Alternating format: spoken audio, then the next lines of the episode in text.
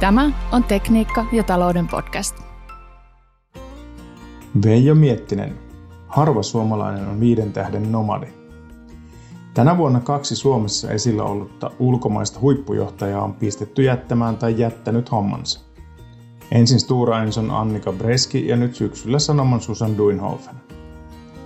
Kahvikoneella pomo herkistyi muistelemaan muita Suomea ilahduttaneita isoja pomoja – Ensin hän mairitteli Konecranesin Rob Smithia. Ahkera jahtimies Smith ihastui Suomeen niin, että hänet nähtiin erään kotimaisen bisnespäivälehden vuorineuvostoson vaikuttajien metsästäjäkurssilla.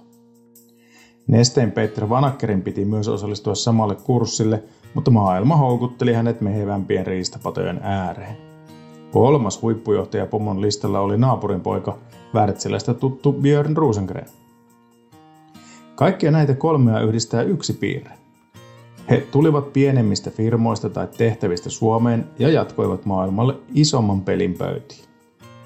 Rob Smith työskenteli Akkon EMEA-alueen vetäjänä ennen Konecranesin ruoriin tarttumista. Fuusio räpellys Karkotekin kanssa lipsautti Robin takaisin maailmalle kuin Lux saippuan kourien välistä. Nyt Suomen hirvien kauhu johtaa Konecranesia kolme kertaa isompaa yli 10 miljardia vaihtavaa Kion Grubia. Entäs sitten Peter Vanacker?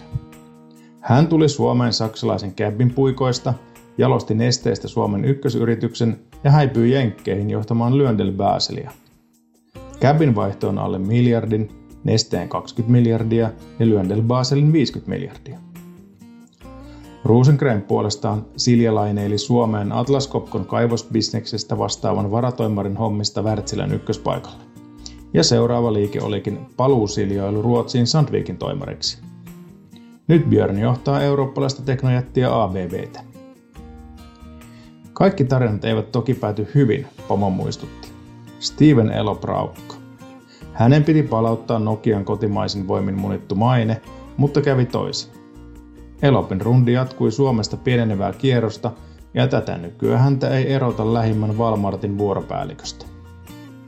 Smith, Vanacker ja Rosengren kuuluvat johtajaklubiin nimeltä Five Star Nomads.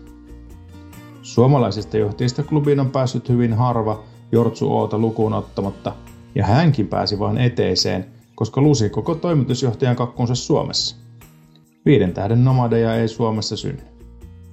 Nämä kolme herraa kuitenkin todistavat, että Suomessa on potentiaalia. Ainakin olla huippujohtajien ponnahduslauta matkalla todellisille vallanpaikoille. Oikein hyvää päivänjatkoa, toivottaa Veijo Miettinen.